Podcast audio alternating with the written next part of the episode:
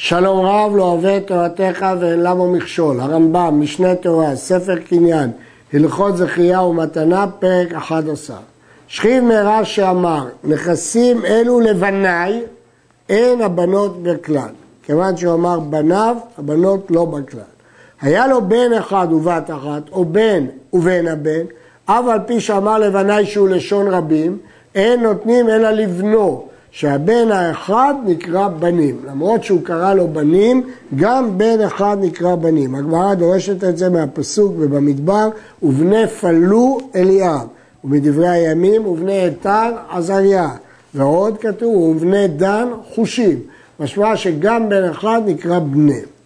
שכיב מרע, שאמר נכסי לטוביה, הוא מת. ובא אחד ששמו טוביה, ואמר אני הוא, נוטלן. כי כל עוד אין לנו מישהו אחר, והוא טוען שהוא טוביה, נוטלן. ואם הוחזק שמו רב טוביה, אין נוטרם, מכיוון שלא שמו טוביה, שמו רב טוביה. ואם היה שכיב מרע גס בו, כלומר הוא רגיל אצלו והוא קורא לו בשמו וקורא אותו בשמו, נוטלן. כיוון שהוא רגיל לקרוא לו בשמו, אז זה שמו טוביה, ולכן הוא נוטל אותו. באו שניים לתבוע, וכל אחד מהם מוחזק שמו טוביה. כל אחד אומר ששמו טוביה, הוא טוביה והוא טוביה. אם היה אחד תלמיד חכמים, תלמיד חכמים קודם, כי אנחנו מעריכים שהוא רצה לתת את זה לתלמיד חכם. אין בהם תלמידי חכמים, והיה אחד מהם שכן או קרוב, הוא קודם. כי יש להניח שהוא רצה לתת לשכן או לקרוב. היה אחד שכן ואחד קרוב, השכן קודם. שניהם קרובים, או שניהם שכנים, או שניהם תלמידי חכמים, יעשו הדיינים כמו שיראה להם. כל מי שדעתם נוטה שעל זה אמר, נותנים לו, וכן הם היו רבים. כאשר הנתונים שווים, הדין הוא שודא דדיינה. שודא דדיינה, רש"י פירש, כמו הרמב"ם פה, הכרעה הגיונית, לפי מה שהראו הדיינים, שהיה דרכו של השכיב מרע לקרב את זה יותר מזה. התוספות פירשו הכרעה שרירותית, לא הכרעה הגיונית, אלא בית דין יכולים להחליט כרצונם. שכיב מרע שאמר, נכסי לפלוני ופלוני ופלוני, חולקים בשווה אפילו הם מאה. אמר נכסי לפלוני ולבניי, אז הוא חילק לשניים, כמו לאהרון ולבניו, מחצה לאהרון, מחצה לבניו. פלוני נותן מחצה וכל בניו מחצה. ומעשה באחד שאמר לאשתו נכסי ליך ולבנייך. שוב, הוא פיצל בינה לבין הבנים. אמרו חכמים, תיטולי מחצה וכל הבנים מחצה. אמר, לפלוני או פלוני ובני פלוני, נותנים בני פלוני מרצה, והשניים הראשונים מרצה. הרמב"ם מבין שזה כמו הדינים הקודמים, פלוני או פלוני, פסיק, ובני פלוני במחלוקה השנייה. ולכן אלה מרצה ואלה מרצה. אבל הרמב"ן והרעב"ד חלקו וכתבו שכולם מקבלים באופן שווה, פלוני ופלוני ובני פלוני, זה כאילו אמר פלוני ופלוני ופלוני. ובאמת הרעב"ד מחלק בין הוא אמר פלוני ופלוני ובני פלוני, שכל אחד מקבל שליש לדעתו, לבין לפלוני פלוני ולבני פלוני. שכיוון שהוא חילק את המשפט לשני חלקים, מקבלים בני פלוני מרצה. ואכן, יש שגרסו, וזה נוסחת הדפוסים, שגם בדברי הרמב"ם ולבני פלוני, כמו שהרייבד אומר. אבל בגרסת כתבי היד כתוב פלוני. שכיב מרע שאמר, יחלוק פלוני בנכסי, ייטול מחצה. תנו חלק לפלוני בנכסי, ייטול אחד משישה עשר. ויש מי שהורה, ייטול רביע הנכסים. התשובה היא אחד משישה עשר זה השיעור המועט ולכן כשאומר חלק זה החלק המינימלי ואילו דעת הריף שייטול רביע הנכסים. רבנו חננאל מסביר שיש ספק האם כוונתו לחצי או לכלשהו, ממילא נחשב כממון המוטל בספק וחולקים ולכן זה נהיה רבע. שכיב מרע, שאמר תנו חלק לפלוני בבור היין שיש לי, ייטול רביע היין. אמר, תנו לו בו חלק בחבית, הרי מיעט, וייטול שמין היין, רק שמינית. אמר, תנו לו בו חלק לקדרה, יין ששמים בקדרה, ייטול חלק משנים עשר מן היין.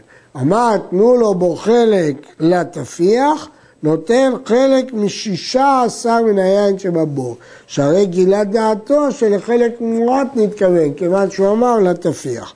ואין גומרים מן השיעורים הללו לדין אחר. אנחנו לא יודעים את הטעם של השיעורים האלה, ולכן הריף אומר, אי אפשר ללמוד מכאן למקרים אחרים. רב איה גאון בספר המקח ורב חננאל העירו ששיעורים אלה הם דווקא במתנה, אבל במכירה אפשר לברר את הכוונה על ידי הדמים. ויש שהסתפקו האם הדמים מודיעים. שכיב מרע שאמר, תיטול אשתי כאחד מן הבנים, נוטלת כאחד מבניו. ואם נולדו לו בנים אחר הצבא, מצטרפים עם אלו שהיו בצבא, בשעת הצבא, ונותנת חלק עם כולם. מדובר כאן או במתנת ברי קניין או במתנת שכיב מרע. אה, כמובן, הוא הדין אם יתמעטו הבנים לאחר הצבא. הרייבד והרמב"ן הסתפקו האם הדין הזה הוא גם בנתמעטו. כיצד? היו שלושה בנים בשעת הצבא, ולאחר מכן נולדו לו שניים. נותנת חלק כאחד מן החמישה, שהוא שטות כל הממון. מחלקים את כל הממון לשש, והיא מקבל, מקבלת שישית, והשאר חמישה חלקים. ועונה נוטלת עמהם אלא בנכסים שהיו לו בשעת הצבא. אבל נכסים שבאו לו אחר הצבא, אין לה בהם חלק. זה שייך רק ליורשים. שאין אדם מקנה דבר שאינו ברשותו, בשעה שהוא יקנה לה, עדיין הנכסים האלה לא היו שלו, אז הוא לא יקנה לה.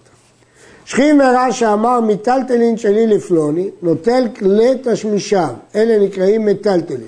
אבל לא חיטים ושעורים וכיוצא בהם, לחיטים ושעורים קוראים סחורה, זה לא כלים, לא כלי תשמיש. אמר כל מטלטלין שלי, נותן הכל. כיוון שהוא אמר את המילה כל, הוא כלל את הכל בהם. ועבדים בכלל המיטלטלין. הגמרא הסתפקה בשאלה הזאת והריף הכריע שנחשב כמיטלטלים. יש אומרים שאין כאן הכרעה כללית שעבד כמיטלטלים ולא כקרקעות, אלא דווקא לגבי לשון בני אדם. אבל לא רחיים התחתונה וכיוצא בה, שהרי היא מחוברת בארץ. החלק התחתון של רחיים היה מחובר לקרקע, והיו מביאים חלק עליון מיטלטל מעליו. אז החלק התחתון לא נקרא מיטלטלין. אמר כל המיטלטל נוטל אף הרחיים התחתונה וכיוצא בזה, כי אה, כשמפרקים לוקחים גם את החלק הזה. שכיב שאמר, נכסי לפלוני, נוטל כל המיטלטלים וכל הקרקעות והבגדים והעבדים והבהמה והעופות והתפילין עם שאר ספרים, הכל בכלל נכסים. אבל ספר תורה, יש בו ספק אם הוא בכלל נכסים או אינו. לפיכך, אם תפסו, אין מוציאים מידו. לא נותנים לו את זה מספק, כי הם מוציאים לחברו עליו הראייה, אבל אם תפס, אין מוציאים מידו. שכיב מרע שאמר, תנו 200 זוז לפלוני בני בכורי בראוי לו, הוא הוסיף את המילים בראוי לו, נוטלם וחלק בכורתו. הוא לא התכוון שזה על חשבון הבכורה, הוא לא יכול לגרע את חלק הבכורה. אמר בבכורתו, ידוע לעליונה, רצה חלק בכורה נוטל, רצה 200 זוז נוטל. הכוונה היא או שהוא ייטול את הבכורה, או אם הוא יבטל על הבכורה, שייטול 200 זוז. וכן אם אמר תנו 200 זוז לפלונית אשתי בראוי לה, נוטלתן ונוטלת כתובתה. ואם אמר בכתובתה, ידעה לעליונה, יכולה לבחור אם היא רוצה את ה-200 האלה, או ליטול את הכתובה שלה. אמר, תנו 200 זוז לפלוני בעל חובי בראוי לו, נוטליו ונותן חובו. אמר בחובו, אין לו אלא חובו, כי זה בחוב. הרשב"א שואל, למה אין כאן ריבית? הרי הוא נותן לו בנוסף למש... לחוב את המתנה הזאת. אומר אה, הרשב"א שכאשר לא הזכיר את החוב, אז המתנה היא לא בעקבות החוב ולכן אין כאן ריבית. שכין מרע שאמר תנו ארבע מאות זוז לפלוני ויישא ביתי. הרי זה כמי שנתן לו שתי מתנות, כל איזה שיצא מהם ייקח. לפיכך, אם רצה לקח המעות ולא יישא הבת, ייקח. הוא אמר, ייתנו לו 400 זוז וגם שיישא את ביתי. אז הוא יכול לקחת מה שהוא רוצה. אבל אם אמר ייקח ביתי ותנו לו 400 זוז, הרי זה תנאי, כאילו התכוון, אם הוא יישא את ביתי תתנו לו 400 זוז, ולא יזכה במעות עד שייקח הבת. הרמב"ן הקשה, הרי לא כפל את תנאו ולא עשה אותו כמשפטי התנאים, אז אם כן, איך התנאי הזה יכול לחול? מסביר הרעב"ד, כי פה הוא לא עשה מעשה, הוא אמר מה לעשות. תנאי שמבטל מעשה צריך משפטי תנאים, אבל לעשות מעשה בתנאי לא צריך משפטי תנאים. דעת בעל המאור שבממון אין צריך משפטי תנאים, אבל זה לא מתאים לרמב"ם. שכין מרע,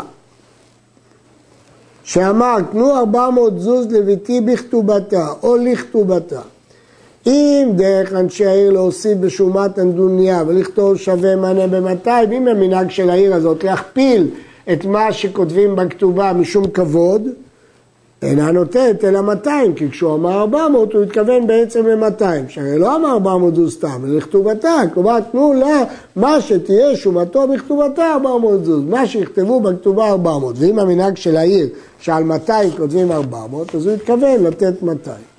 אמר תנו נדוניה לביתי כך וכך בגדים וכך וכך כלים. וזלו הבגדים והכלים אחר כן, הרווח ליתומים, כי הוא אמר בגדים, כלים, נותנים לה כשאר הזאת. וכן אם אמר תנו 400 זוז דמי היין לביתי והוכר היין, הרווח ליתומים ונותנים לה 400 זוז בלבד. כי במקרה הראשון הוא הזכיר בגדים, כמה שהם שווים. במקרה השני הוא הזכיר את הכסף בדמי היין. אז ברגע שיין יוכר לא חייבים לשלם יותר. מעשה, באחד שיוצא בקולר, שזה דומה למצווה מחמת מיתה כפי שלמדנו, ואמר, תנו לפלוני ארבע מאות זוז מיין מקום פלוני. אמרו חכמים, ייטול ארבע מאות זוז מדמה אותו היין. שלא נתכוון זה ליתן לו מן היין משקל ארבע מאות זוז, זה לא התכוון אלא לדמים. וזה שיחדן ביין, לייפות את כוחו. הוא לא התכוון באמת לתת לו ביין, אלא לייפות את כוחו שהיין יהיה לו לאחריות, שאם לא ייתנו לו הוא ייקח את היין. שוב מעשה באחד שמת ואמר הדקל לביתי, והניח שני חצאי דקל, אמרו חכמים תיטול שני החצאים, שלזה התכוון, ואין שקראת דקל. אדם לא מוציא דבריו לבטלה, הוא ידע שיש לו רק שני חצאים, אז ברור שלשני החצאים הוא התכוון דקל. אבל המגיד משנה מביא ביאור, שאפילו שיש לו דקלים רבים, הוא יכול לתת רק את שני החצאים, כי גם הם נקראים דקל. ושוב מעשה באחד שאמר תנו לפלוני בית המחזיק מאה קדים, ונמצא הבית שיש לזה המצווה, מחזיק מאה ועשרים. אמרו חכמים זכה בבית זה, שהדברים מראים, האומדן דעת שכוונתו לזה הייתה, הוא לא מדד בדיוק כמה קדים נכנסים. כל הנותן בעין יפה נותן, וכן כל כיוצא בדברים אלו, ברור שהוא התכוון לכל הבית ולא רק לשטח מאה קדים שבתוך הבית. שכין מרע שאמר, תנו לבעלי שקל בכל שבת. כל שבוע תיתנו להם שקל לפרנס אותם. או שאמר, אל תיתנו להם אלא שקל, ונמצא שאין מספיק להם אלא סלע בכל שבת. שקל לא מספיק, צריך כפול. נותנים להם כל צורכם. שלא נתכוון זה להרעיב את בניו. כשהוא אמר שקל, הוא לא התכוון שיהיו רעבים. לזרז אותם שלא ירוויחו בהוצאה יותר מדי. לא רצה שיבזבזו יותר מדי מהר את הירושה. ולכן הוא הגביל אותם, אבל לא התכוון לפחות מכדי מזונות. שכין מרע שציווה ואמר, אל יספדו, אין סופדים אותו. זה הציווי שלו. אל תקברו מנכסיו, אין שומעים לו. שיחוס על ממון בניו ויפיל עצמו על הציבור, כי בעצם מה יקרה? שיגמרו אותו מכסף ציבורי, שאסור להניחו בלא קבורה, אלא כופין את היורשים לקוברו מנכסיו. ולכן הוא לא יכול להגיד שלא ייתנו נכסים והציבור יקבור אותו על חשבונם. ולכן כופין את היורשים לקוברו מנכסיו. עד כאן.